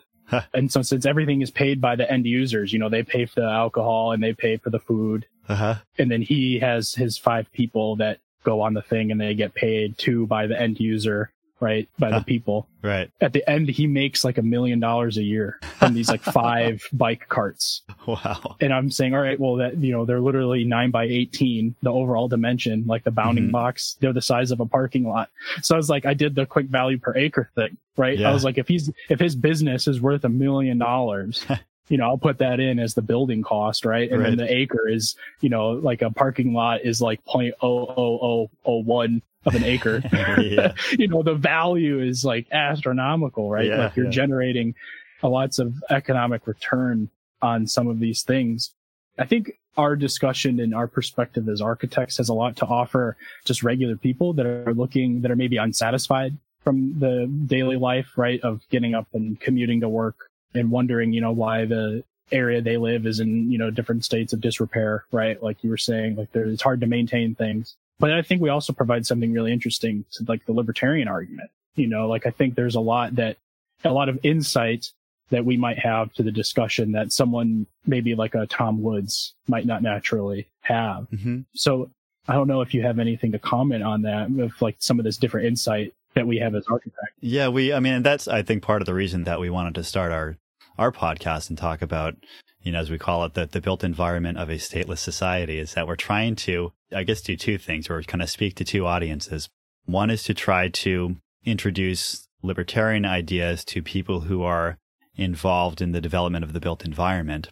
And then the second is to bring ideas of, of urbanism. And of course, now that we've found all the strong town stuff, they have, they have a lot of really strong kind of pragmatic arguments that we're trying to bring to the libertarian community so that people get interested in these ideas and realize that there are, let's say, libertarian arguments for the way that things can be done in the built environment and that these are things that actually can affect them, you know, where they live in their towns and actually things that they can get involved in in a way that isn't just like left right political bickering, right? I mean, anybody can go down to, and I actually encourage anybody to just go to a, go to a planning board hearing in their town and listen to the issues that come up, listen to the concerns that people have, listen to the way that they get addressed, and think about whether or not this is actually a, let's say, productive process. I mean, for me, it's like, it's, I think one reason why I mean, there's lots of reasons why people aren't really open to the ideas of libertarianism,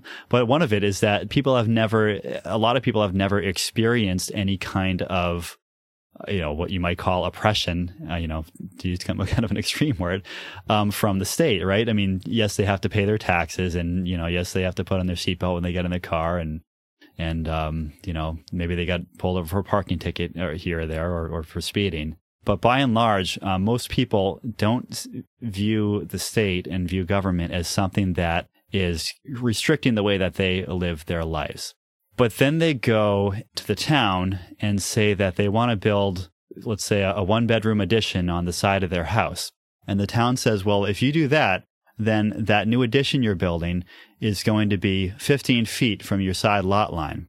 And they say, okay, well, so what? And the, the town says, well, it needs to be t- at least 20 feet from the side lot line. We have a side yard setback of 20 feet. And if you, if you build that there, you know, that's illegal. So no, you cannot build this, this one bedroom addition onto your house.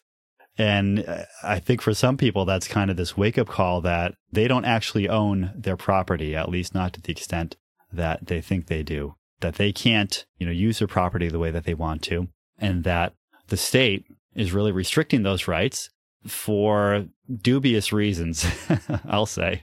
So I think that getting involved in in some local discussions about zoning and even particular projects that are maybe being proposed in a certain town, these are things that are worth paying attention to. They're things that can really get you engaged in conversations with with people in your town that again get you away from the left right paradigm and get you into really just talking about the issues and talking about what's right or wrong and why these zoning restrictions exist, what good they're doing or what problems they're creating.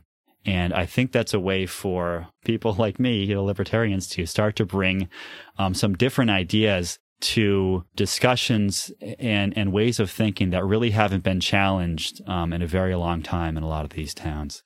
Yeah, I think uh, I can definitely see that sentiment brewing. I get a chance to work with the the village, the local village in my town that I grew up in next to Zion. Their economic developer wants to turn over this plot of land that they own to market development.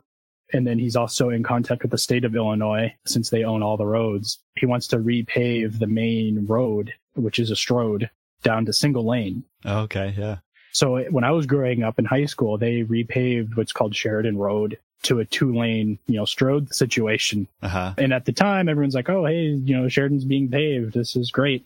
But then I see what it's done to the city uh, over time. And it's basically just incentivized these like uh, fast paced development. So there was this ugly, you know, dollar store that was thrown up on one corner and there was really no sense of bringing things back to the street level, right? It just further incentivized, you know, all right, well now uh, my commute time is getting from downtown Zion, you know, where I live in my residential suburb is now a little bit faster to get to the highway, right? right? So I can get to the supermarket development faster. So it basically I think it did is it just muted any conversation about local place, right?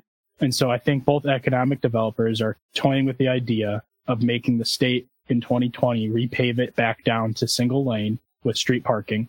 And then the caveat now is then the city, if they do that, the state says, all right, well, you're going to have to own the road now. Uh-huh. You know, the municipality will have to own it. Oh, I see. I'm sorry. So this is a state road that now, if they're doing this chain, now the city's got, okay, I got it. Yep. Yeah.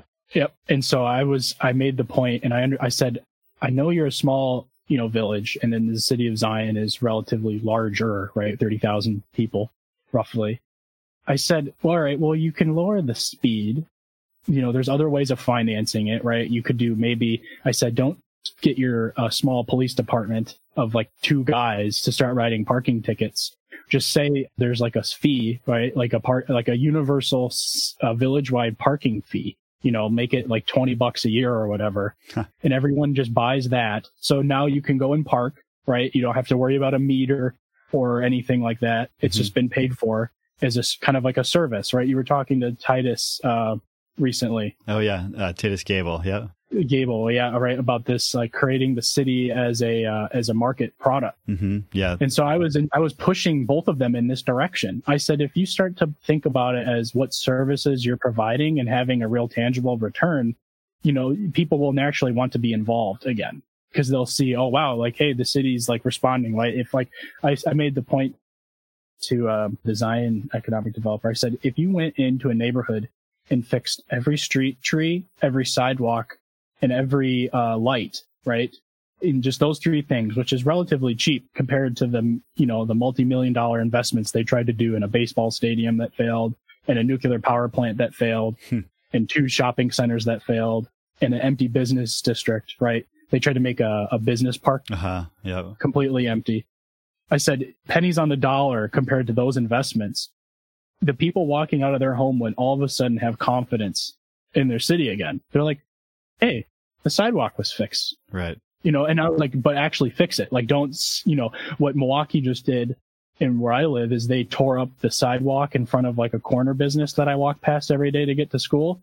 And now that it's inclement weather, they just threw tarps over it yeah. and like their construction signs. And they're probably not going to come back and finish fixing that until the end of the winter now. right. Like, right. so there's like a, there's like this uh, thing where I was telling her, I was like, if you could get the mayor and the board on, on, on this idea of doing the small bet as a city and showing true return on the taxes that people are paying to the city, you know, cause I actually, I'm the nerd that went on the, you know, the Lake County you know, dot .gov website and clicked on the tax parcels, right? Oh, yeah. You know, I clicked on almost every single one in the areas that I'm focusing on. I'm like, I see what people are paying. You know, I see that there's money going into the city. You know, I calculated the percentages of people. I was like, well, you need to start showing that you're doing something with that money other than just paying back, uh, you know, essentially debt, right? Like mm-hmm. there has to be you're not going to dig yourself out of this hole unless improvements are made that start to spur this type of um, sidewalk entrepreneurship, mm-hmm. right? Like, you know, I think um, there's a good argument that we're making where you're saying we start to engage a market economy again at a local level, a lot of the problems will self correct. This is now kind of the to the extent that it can be pragmatic, the pragmatic argument for divesting infrastructure from from government ownership, right? Because all of that tax money that government is collecting from local properties, that's not just going to the infrastructure, right? That's going into a big pot where infrastructure is competing with schools and with police and with debt service and with pensions and all these other messes governments have created in all the other sectors that they've taken over. And so, you know, it might be that we can't fix that sidewalk this year because we have to hire a new teacher, right? Or that, you know, we can't um, do the upgrade on the sewage digester at the sewage treatment plant because we have to uh, to pay down this debt on this baseball stadium that we built, you know, 20 years ago that that is now failing, as he said. It's empty. so so I mean, there's a problem with any organization when you start to pool all these resources together um, and have them have these very disparate types of enterprises competing with each other for funding with a very limited source of, of income and, and, a source of income that's not related to the actual productive capacity or the actual, the actual value that those things are producing. And so if you can start to take that road that's out in front of that development, take that away from the city and allow it to be, you know, allow somebody to own it and allow people to maybe charge people to something to drive on it to at least pay for some of the improvements.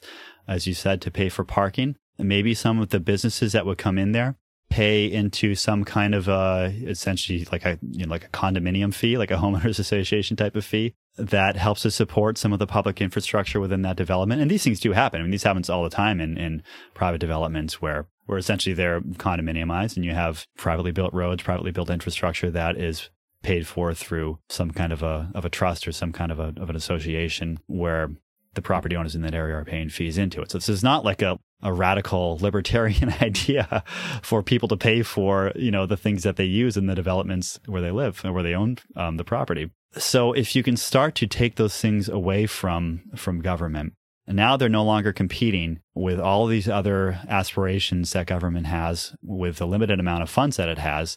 And they can start to become hopefully self sustaining. Now, the problem is that the way things have been built to this point, they're not sustainable. As we said before, you know, a lot of these roads just don't have enough homes on them where the property taxes that they're collecting from these homes will never pay for even like one round of maintenance for the road in the lifetime before it has to do the next round of maintenance. And this, this is obviously the strong towns argument. I've read something where Chuck has said that the infrastructure budget in any given town is maybe between like 10% to 15% of the total budget. So even if you look at, at all these taxes that various properties are paying into it, only 10 to 15% of that is actually going to the infrastructure.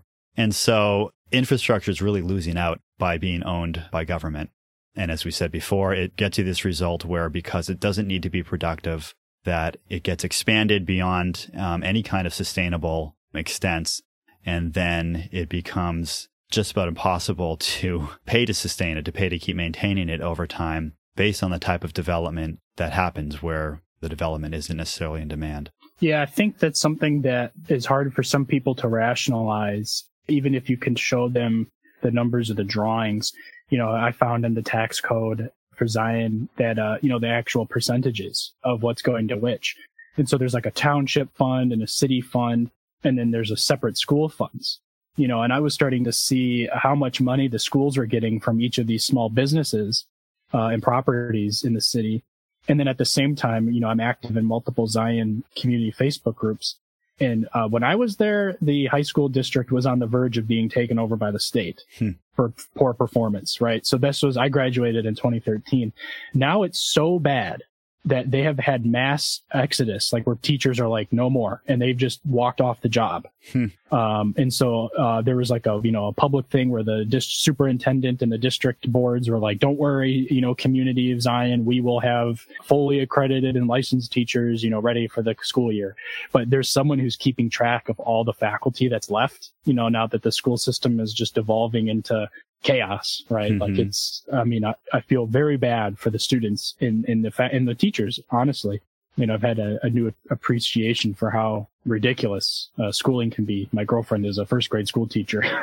mm. uh, and so hearing it firsthand is, you know, I, I, would say the libertarian argument is a lot stronger than, than we initially think. And, you know, as architects, I just want to make this point real quick is a very small percentage is actually going to maintain what we've built you know, we've given the responsibility of the city to maintain far more than they could chew. I think what's hard for some people, like one guy in a class of mine, he's an architect.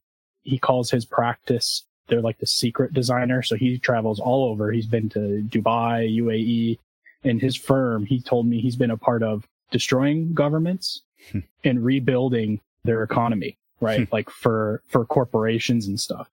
Uh, so kind of like an economic hitman almost. Yeah, yeah. And so he was telling me that government has done phenomenal things for the modern economy and that the development patterns that we do are incredibly safe and secure.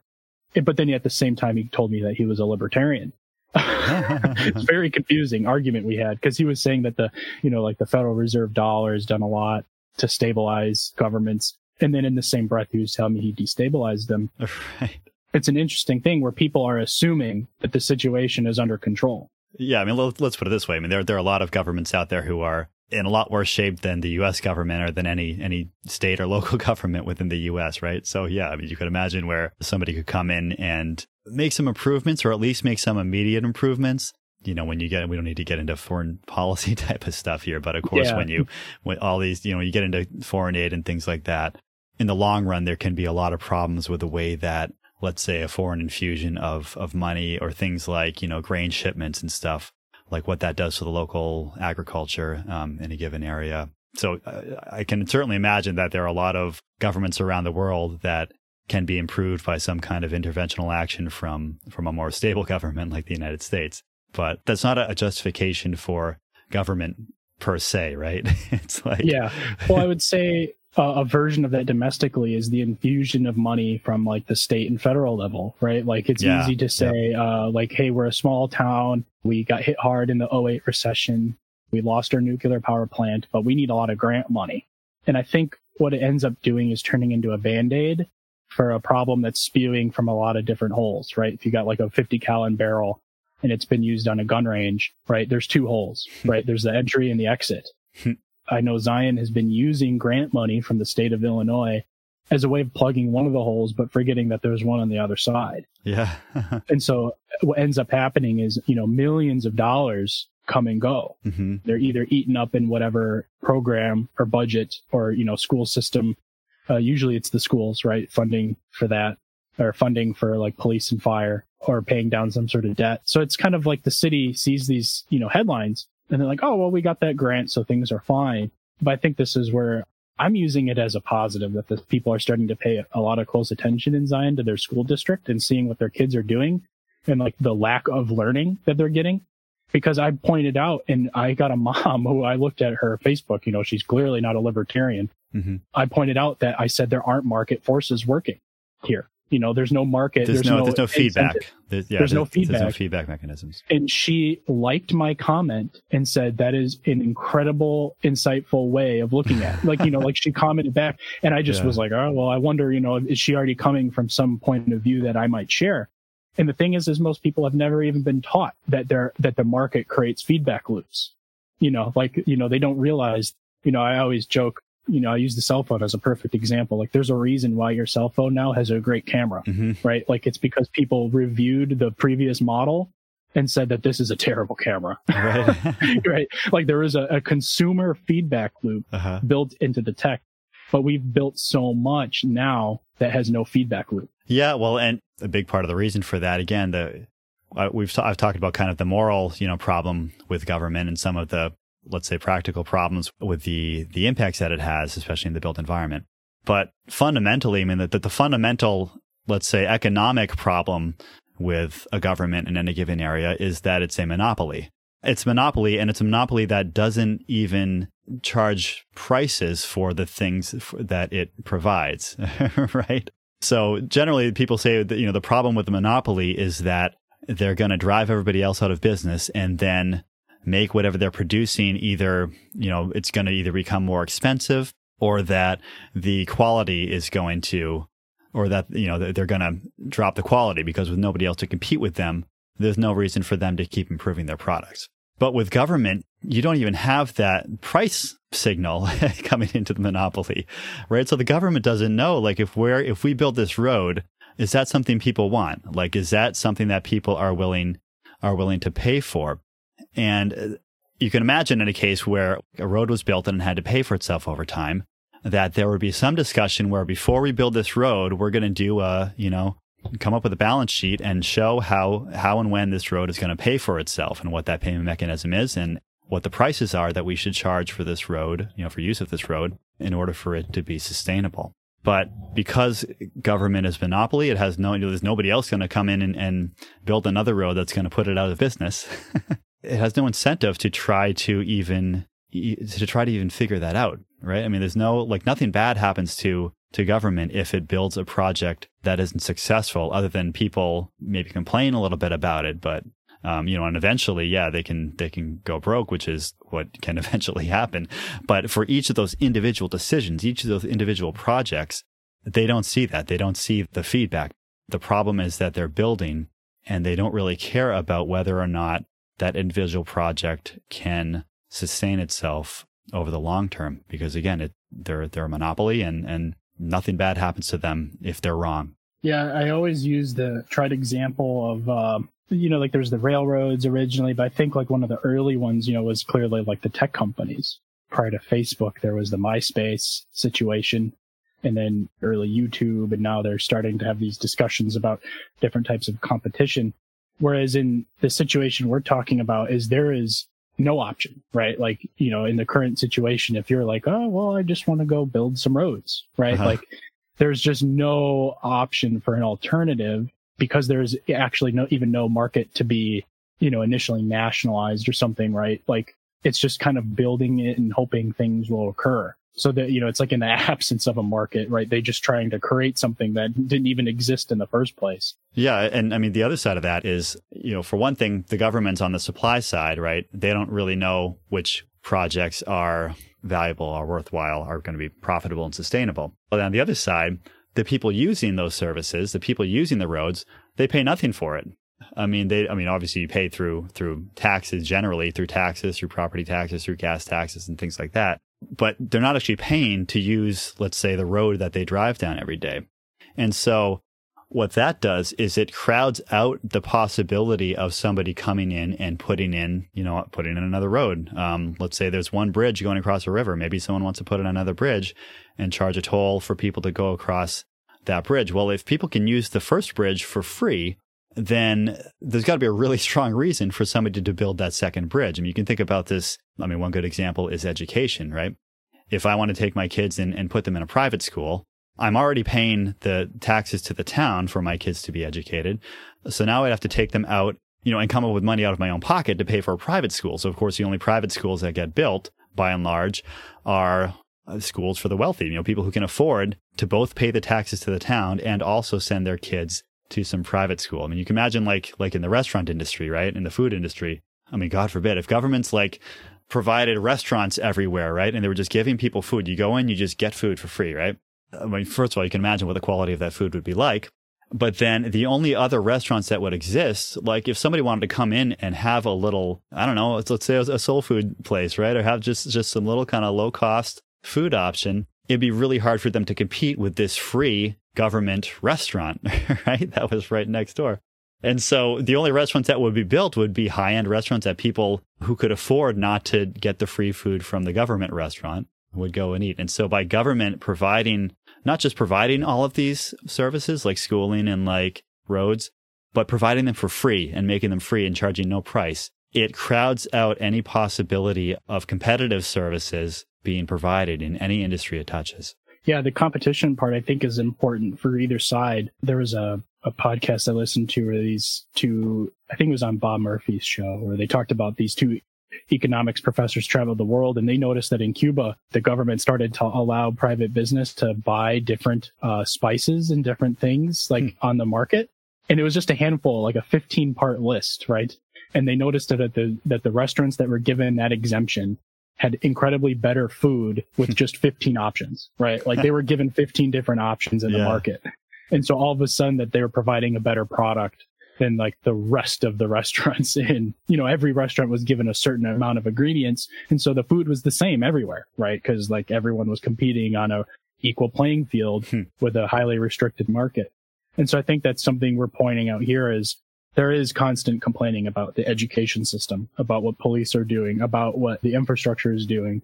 And then you can point out and saying, well, this is what you have in a monopoly, right? Like in a true monopoly, there is zero incentive. I think this is where like some of Rothbard's writing is fascinating, where he points out that a true market monopoly would be the best product at the lowest possible price. Right. Until someone else came out with a better product at the best price. Right. Whereas a forced one, right? Like you can't go in and, you know, if I, I always joked, I'm like, well, I could just go open and slap myself with a badge that says I'm the new city hall. You know, eventually someone's going to show up with a badge and a firearm and say, all right, uh, you know, knock it off. yeah. uh, you know, there's like drier consequences to this, uh, you know, prices. And I'm curious if you think that at least the pragmatic approach in the short term until like real change is desired, right, by society. If the pragmatic re- approach, I think, is reasonable, right? Is it reasonable for me, to, for us as libertarians to have this idea that things could be improved upon, not utopian, but improved upon yeah. by just adjusting markets? So let me, and I'll say I have about five minutes, John, if that's all right with you. Oh, yeah, yeah. Okay. Yeah, we can wrap up. Maybe we can wrap up on this one. So, yeah. So I guess what I would say to that is that so I got into libertarianism like a little bit before like the whole Ron Paul revolution of 2008 when he had his first run for for president in 2012. That's when a lot of people who are now libertarians started hearing the message and really getting interested in it. And, you know, there's a big kind of meme going around that time, mostly centered around his campaign, which was end the Fed, right? yep.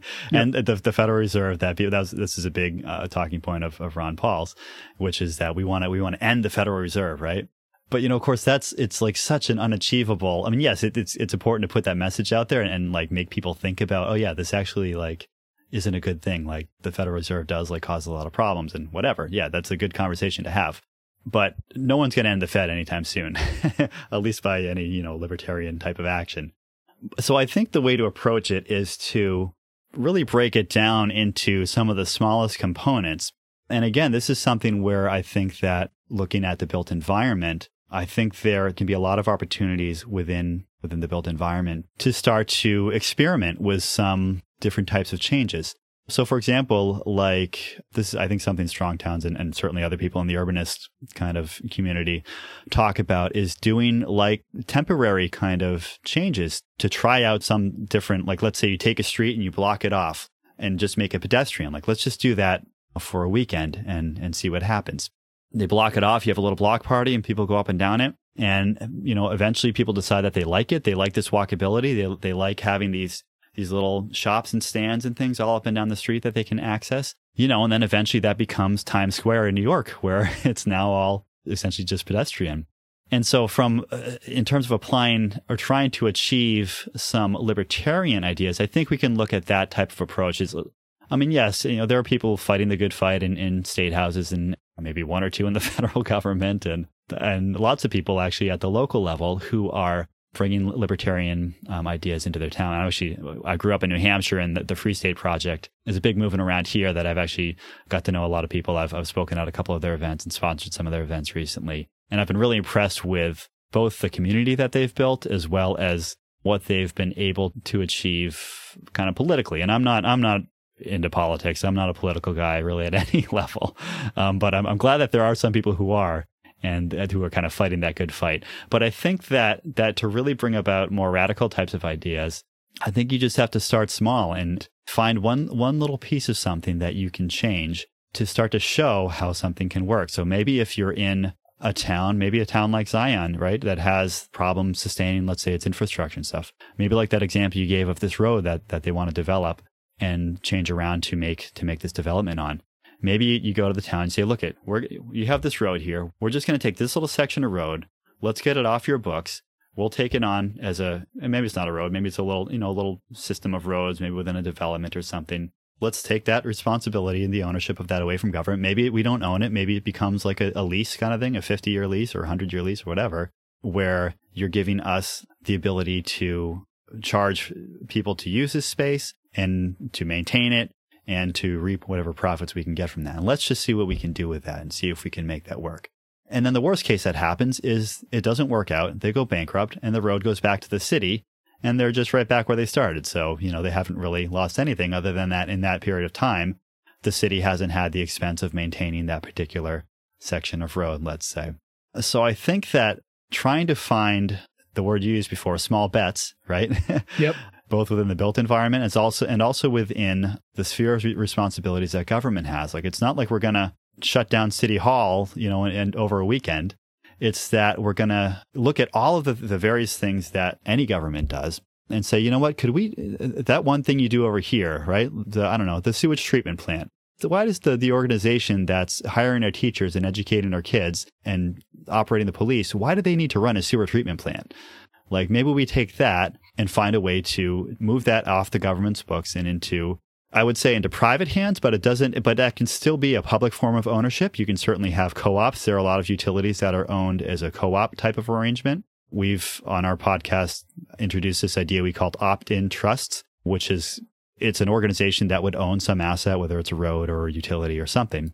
And you would give people the right to join it as an owner or the option to leave it as an owner. So maybe, you know, owners, maybe if, if I'm an owner of the sewage treatment plant, maybe I pay less on my sewer bill for what I'm actually using. Or maybe if that operation is profitable, I get some of those profits kicked back to me.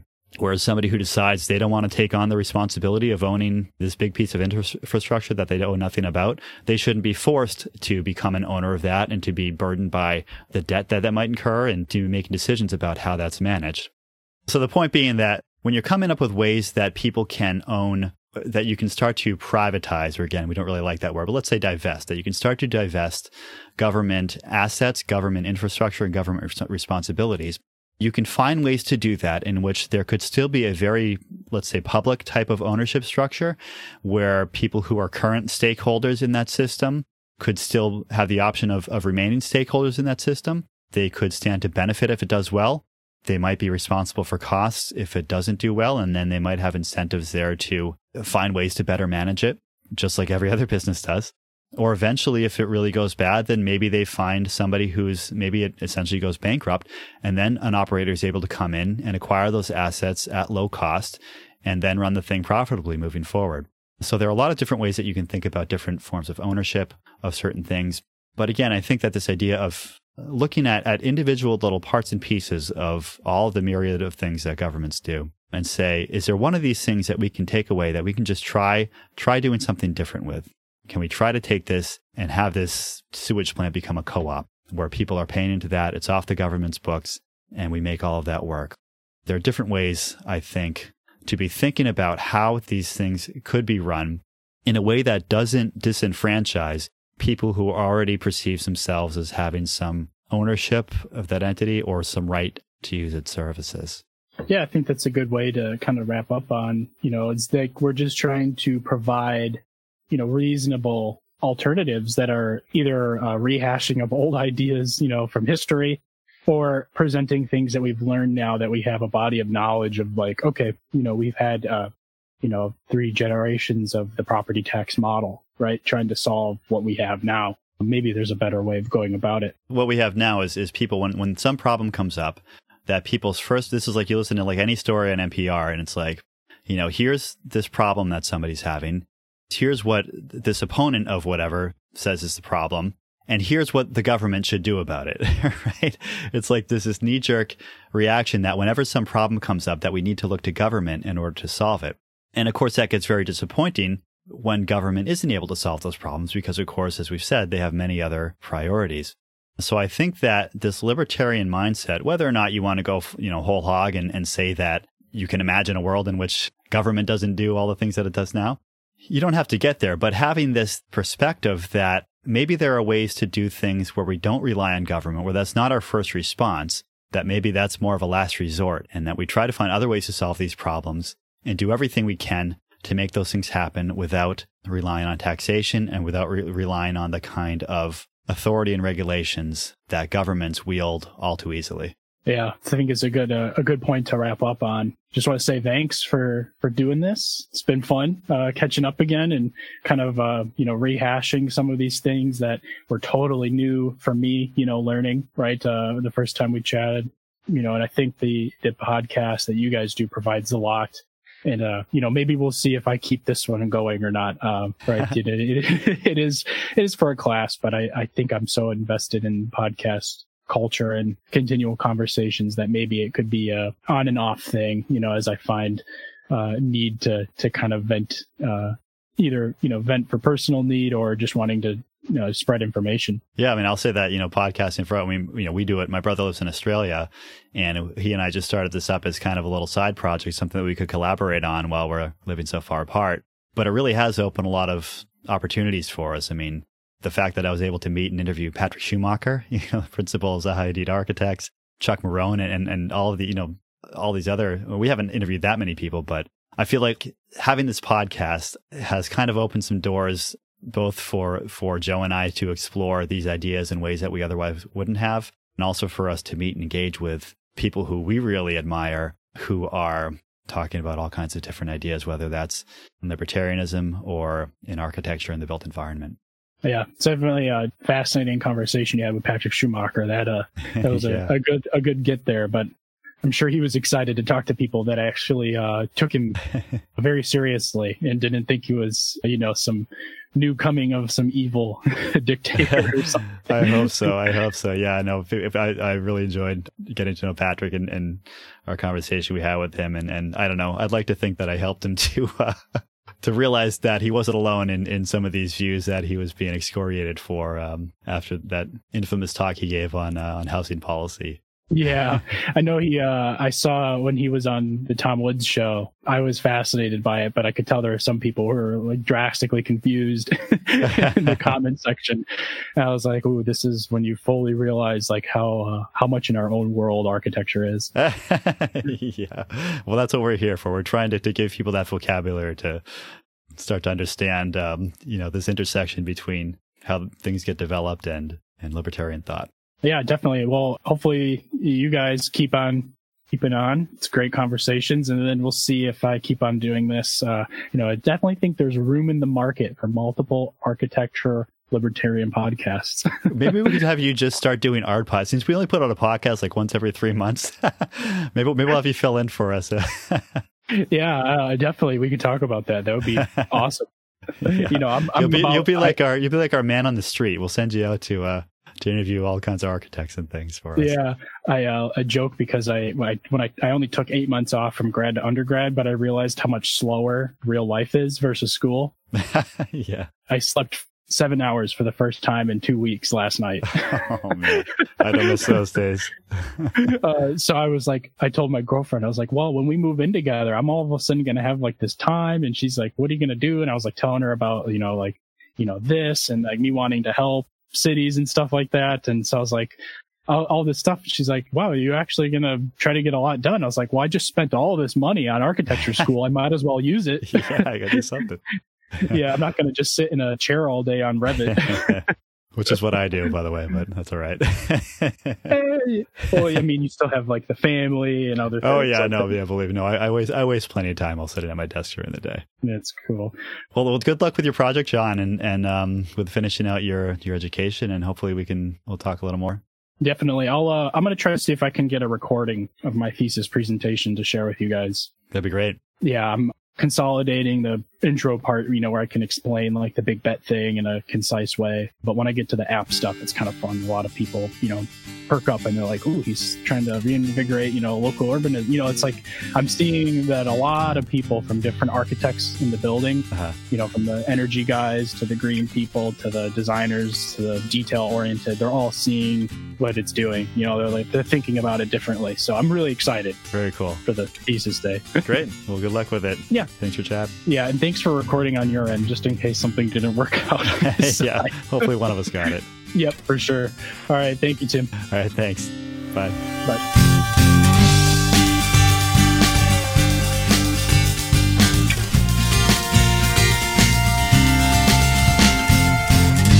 Thanks for listening to Anarchitecture Podcast, the built environment of a stateless society. Visit anarchitecturepodcast.com to follow our blog and social media and find out how you can support us through Patreon or with cryptocurrency.